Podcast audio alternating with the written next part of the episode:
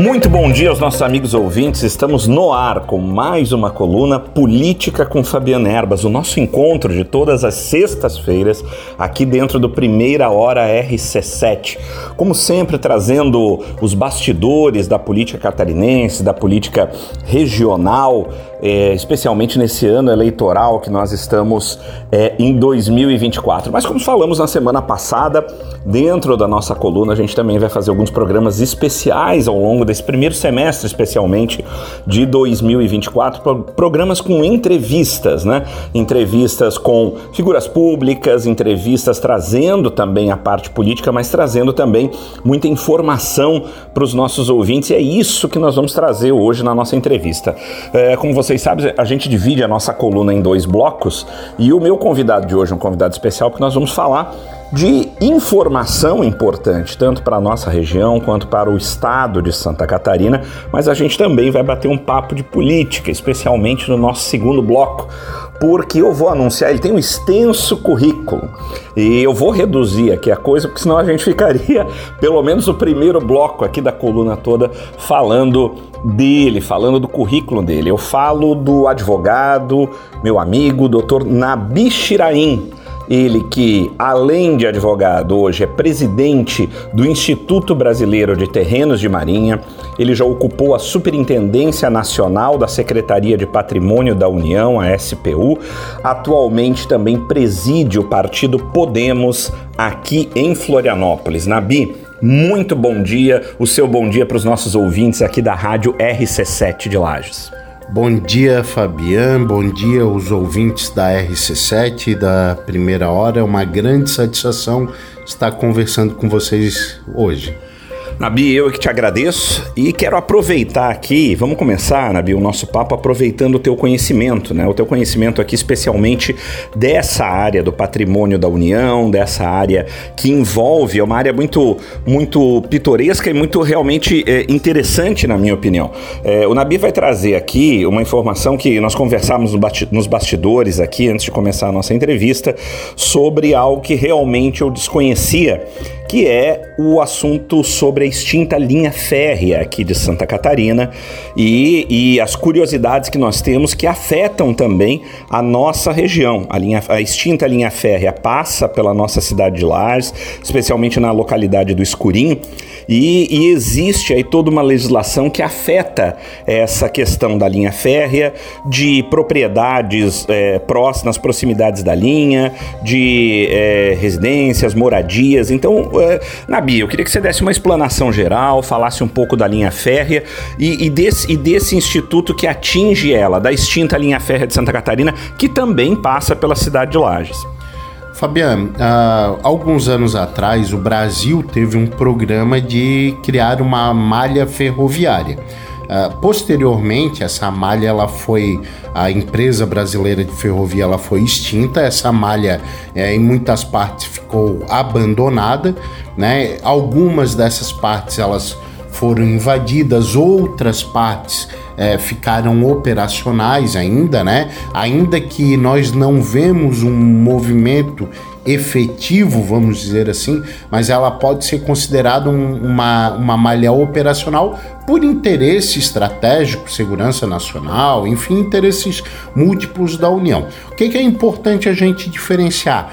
Essas malhas que são operacionais, né, consideradas operacionais, elas estão sobre a gestão do DENIT. Né? Então o DENIT é quem faz a gestão e o DENIT não costuma ceder uh, justamente por ter essa característica. É, salvo para algum passeio, para alguma coisa muito específica. A parte que é considerada não operacional dessas, dessas malhas, ela está sob a gestão da Superintendência do Patrimônio da União. E aí é que, é que, a coisa se torna muito interessante, porque nestas áreas é possível fazer programas de moradia, né? Todos aqui já ouviram falar sobre o REURB. Só que ainda não é tão usual, é uma novidade, fazer REURB em áreas da União. Por quê? Qual que é o grande entrave? Qual que é a grande dificuldade? A SPU e o município eles têm que estar em consonância, porque a SPU ela vai entregar a terra, ela vai dar a titularidade da terra, enquanto o município vai fazer o aspecto mais social de, de, de, de registro das famílias que, que ali estão e etc. No estado nós já temos em Mafra, né, seguindo, iniciando um programa onde a SPU e o prefeito Emerson Mais lá de Mafra estão trabalhando num acordo de cooperação técnica. Seria incrível ver isso acontecer uh, em Lages também, na região toda ali. E também nós tivemos um case de grande sucesso, foi até por uma determinação judicial, mas que 1.500 famílias foram beneficiadas na época que eu era superintendente do patrimônio da União, que foi em Joinville, o bairro Vigorelli. Então, uh, que lá não era uma questão de malha ferroviária da extinta Refesa, mas sim de terreno de marinha, que também é propriedade da União. E ali a gente fez um, um grande case de sucesso que tem permitido esses outros desdobramentos. Uhum. Muito interessante. E você falou sobre a Secretaria de Patrimônio da União, Nabi, que, em que período você, você ocupou ali a superintendência lá em Brasília, né? É, eu comecei aqui em, uh, em Florianópolis, né, comandando aqui o estado de Santa Catarina. Depois a gente assumiu, tinha um programa que era uma regional, a gente uh, coordenou seis estados. E depois eu mudei, quando eu fui para Brasília, na realidade eu mudei de ministério.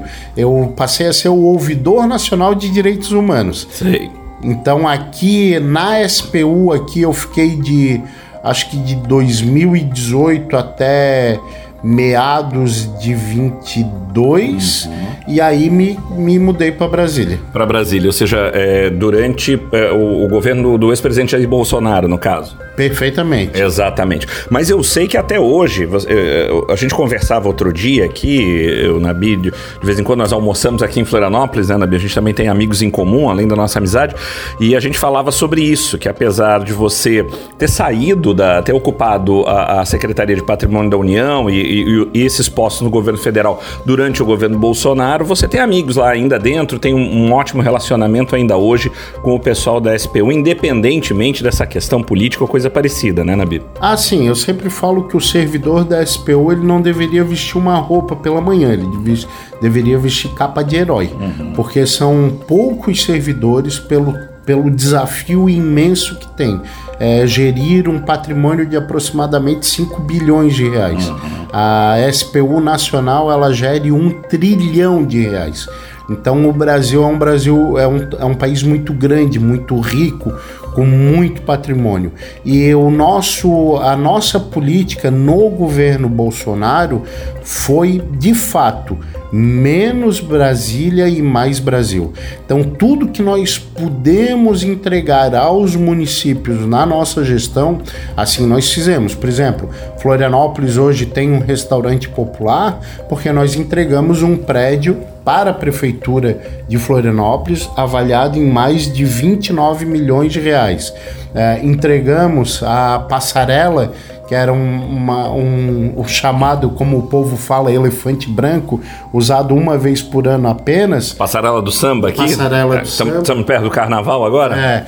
Entregamos também para a prefeitura fazer trabalhos sociais ao longo, do, ao longo dos anos.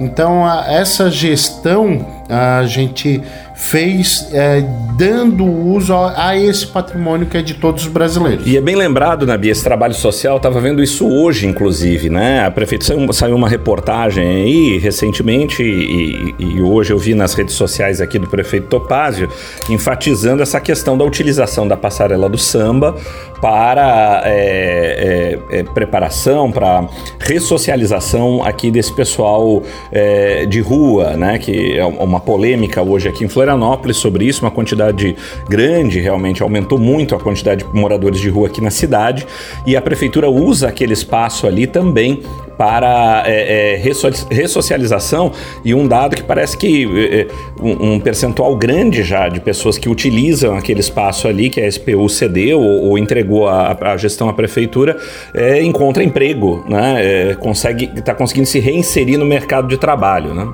É, eu vi esse vídeo também, fiquei bastante alegre em ver esse vídeo porque nós continuamos, nós percebemos que foi dada continuidade no que foi iniciado. Então, é, então é, é, algo que no é, fazer a diferença na vida das pessoas, independente de partido político, independente da, da, da, da, do, do, do, representante que ali está, é, ele está representando uma comunidade, a sua cidade. Então nós sempre tratamos assim a todos os gestores públicos. Bacana, bacana, Bia. Eu acho isso muito importante, mas dando continuidade aqui, essa questão da SPU, e a gente falava da importância de, do, do, trabalho e, e, e um, um ponto muito tocante aqui para Santa Catarina, especialmente devido ao nosso extenso litoral, né, Nabi, é a questão dos terrenos de marinha.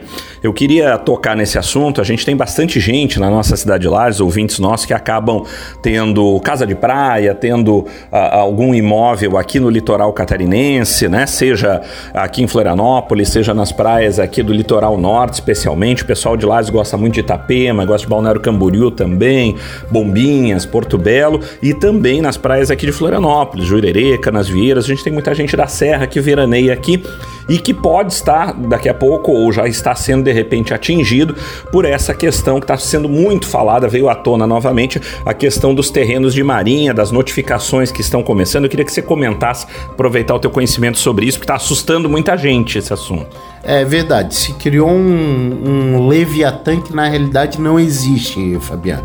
Terreno de marinha pode ser usado com total segurança jurídica e de forma descomplicada. O que as pessoas não podem fazer é se omitir de ir até a SPU se regularizar, porque aí vem o problema. Aí vem uma multa pesada, aí vem a, a, a, ações às vezes demolitórias. Então, o primeiro passo que, que é?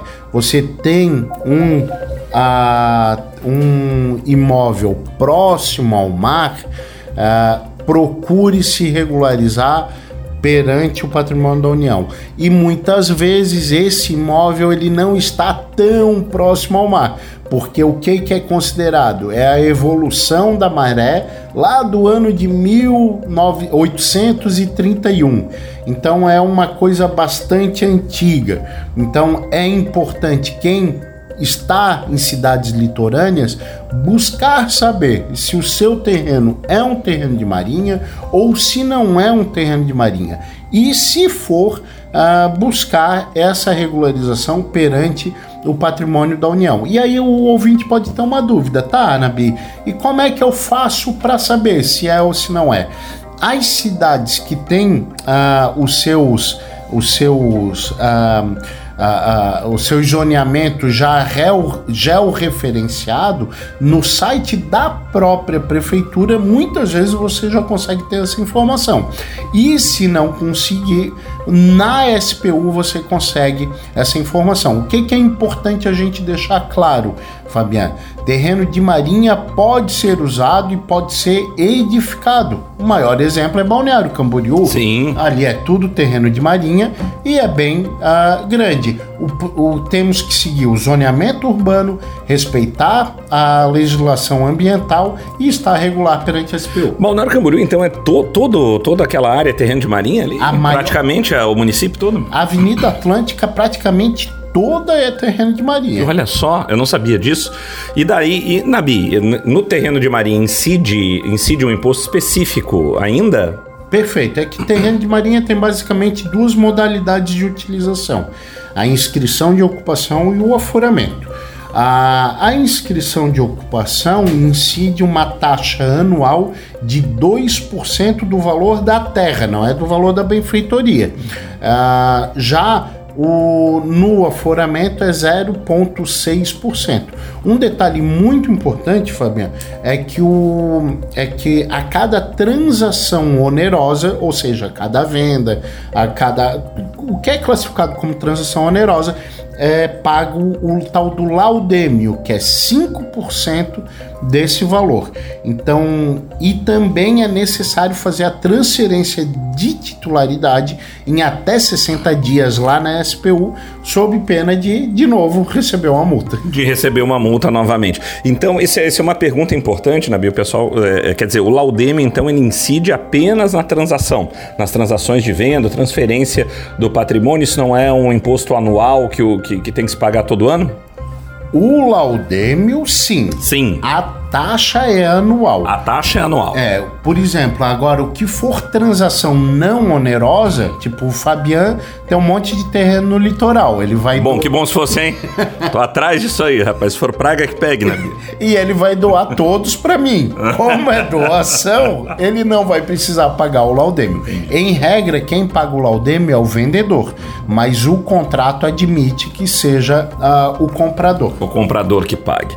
Então, essa, esse, esse assunto, Nabi, é um assunto muito importante. Eu quero voltar nele também. Nós estamos chegando quase ao final do nosso primeiro bloco aqui e eu quero voltar nele no início do segundo bloco para a gente falar sobre uma questão que, que começou a assustar aqui no litoral, que são essas notificações que estão começando a chegar, especialmente aqui na cidade de Florianópolis. Eu sei que você tem um trabalho também até no teu escritório, na tua especialização aí sobre isso aqui, que são as notificações que estão chegando, especialmente para quem tem casa aqui ou é morador ou tem casa aqui na região de Jurerê, da praia de Jurerê, mas isso deve, isso, mais pessoas devem ser atingidas, mas nós vamos falar disso, Nabi, no nosso segundo bloco. Você que está chegando agora, eu estou entrevistando o advogado Nabi Shiraim, ele que é presidente do Instituto Brasileiro de Terrenos de Marinha, foi superintendente nacional da Secretaria de Patrimônio da União e a gente vai falar sobre política também, porque ele é presidente do partido Podemos aqui de Florianópolis. Mas isso fica para o nosso segundo bloco. A gente volta já já. Não saia daí. Voltamos já.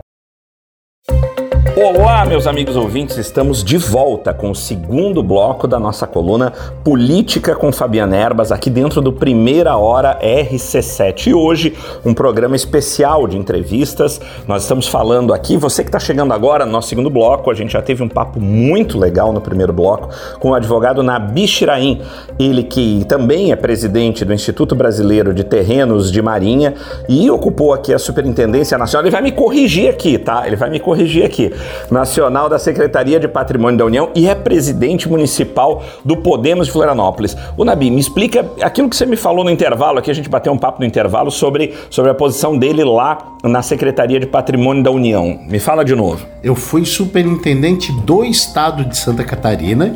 Aí depois eu assumi uma, uma coordenação com seis estados e depois, quando eu virei secretário nacional, eu mudei de, de ministério. Eu deixei de trabalhar com o Guedes e fui trabalhar com a Damares. Ah, bacana! E aí eu virei o ouvidor nacional de direitos humanos. Legal. E me diz o seguinte, como é, como é que... Vamos, vamos bater um papo aqui, fazer um parênteses aqui. A gente vai continuar falando do, do assunto que a gente encerrou o primeiro bloco, era Terreno de Marinha. Mas como é que foi trabalhar lá com, com, com o Paulo Guedes, por exemplo? Ah, é, é incrível, né? É um, é um homem... A à frente do seu tempo, uma gestão bastante uh, efusiva, muito técnica, uh, mas ao mesmo tempo nós que viemos do setor privado, nós sentimos o, o engessamento da máquina pública, muito que se pretendeu fazer não foi possível ser feito, né? Porque o sistema ele é, é muito amarrado. Tem até um, um ditado que nós repetimos muito no ministério é que quando as leis se multiplicam, a vida se complica.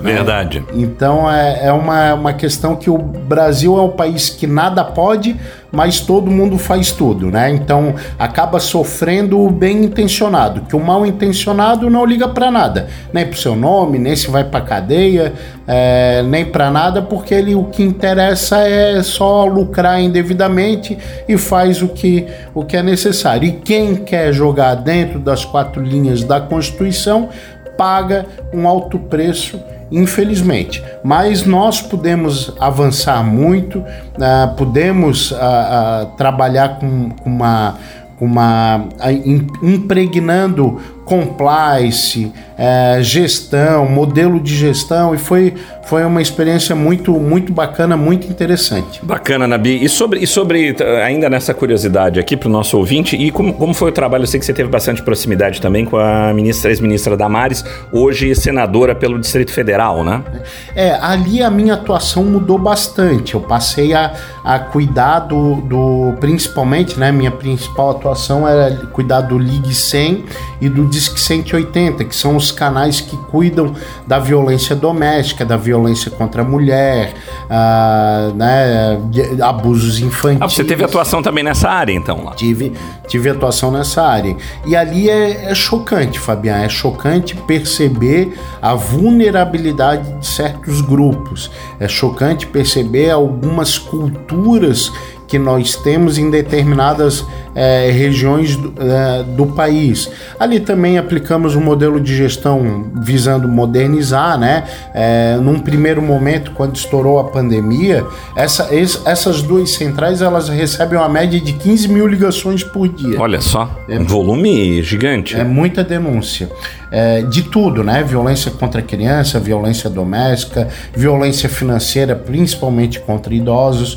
E aí, com o, com, com o início da pandemia, as ligações diminuíram. Hum. E até entender o motivo de ter diminuído é, foi um choque, porque as ligações só diminuíram porque o agressor estava ao lado. Então a pessoa não dentro de casa. Dentro de casa, uh, a pessoa não conseguia uh, fazer a denúncia. O que que nós fizemos para contornar isso?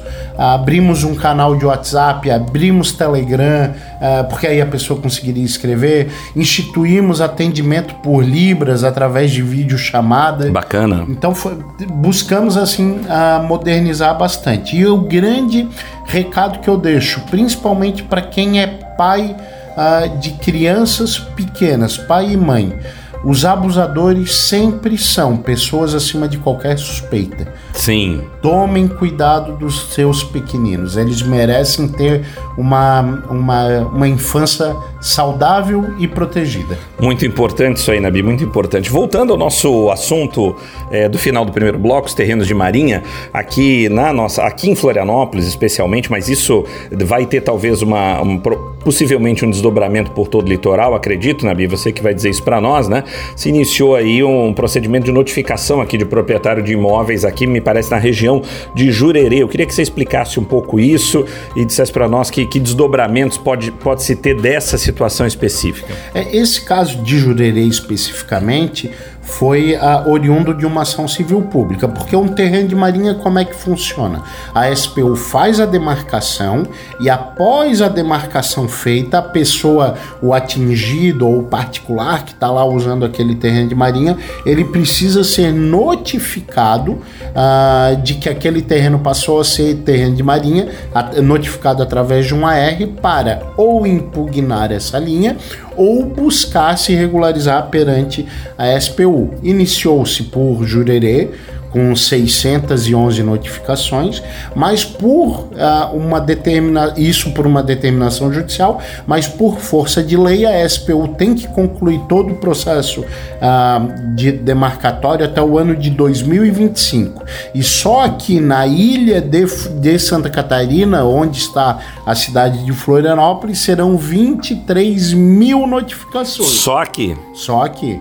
Então, estado adentro, o estado ele está é, comparada a outros estados do país, Santa Catarina está bem à frente, porque cerca de 95% da linha já está demarcada.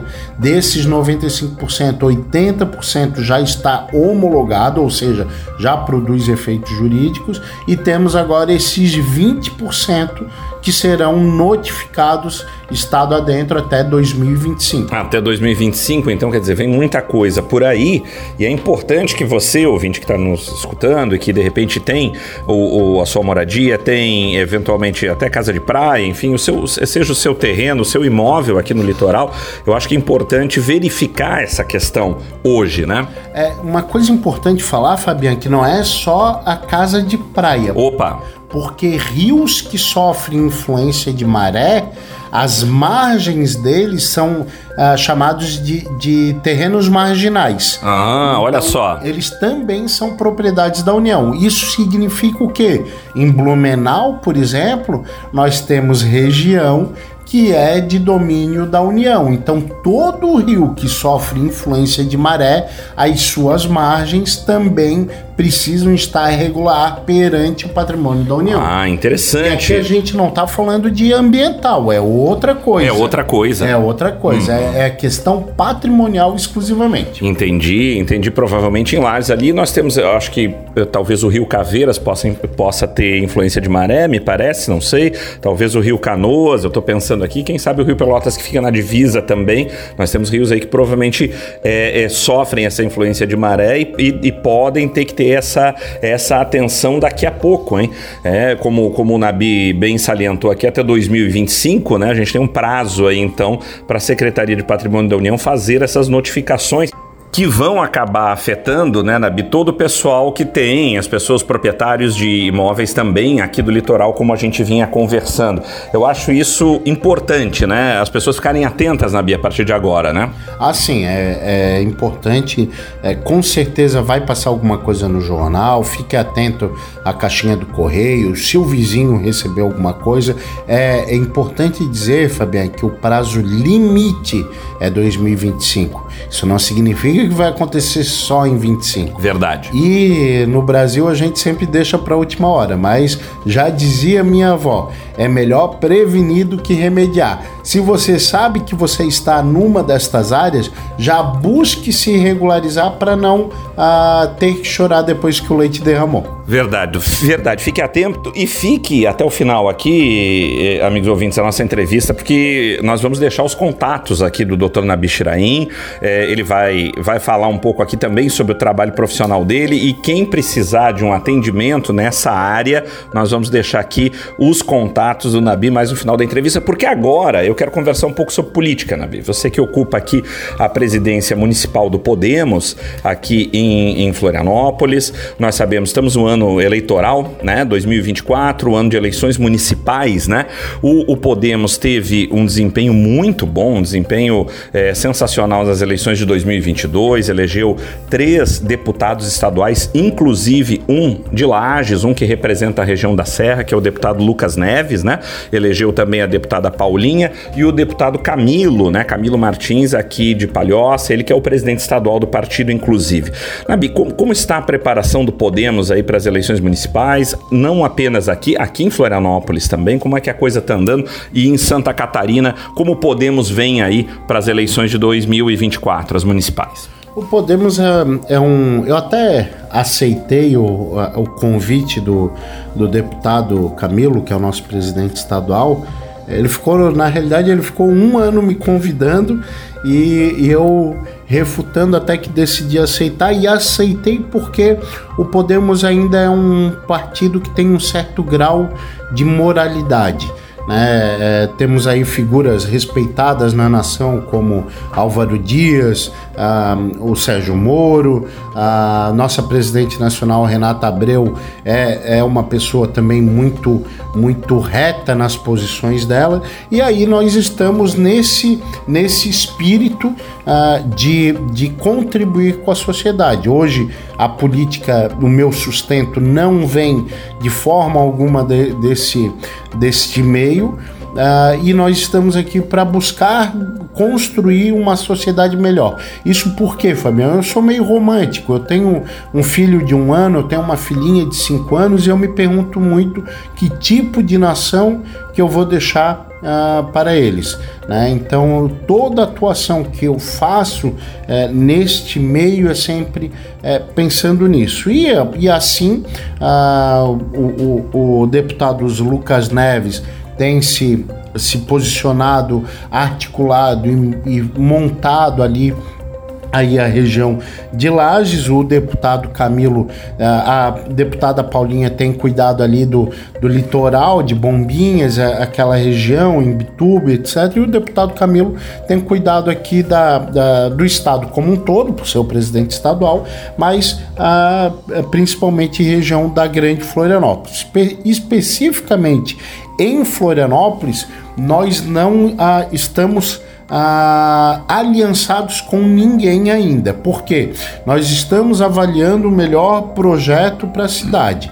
Né? O prefeito Topazio é uma pessoa que nós ah, respeitamos, sabemos que é, um, que é um homem extremamente trabalhador, mas temos que ver também como é que vai ficar a posição do governador Jorginho Melo nessa questão uh, dessa possível aliança, se vai ser referendado, se não vai ser. É, acredito seriamente que teremos sim segundo turno em Florianópolis, né? O segundo turno Uh, o deputado Marquito vem forte também. Ele que é do PSOL, né? Do PSOL. É possível uh, que o, que o ex-prefeito, ex-governador, ex-senador Dário Berger venha candidato também.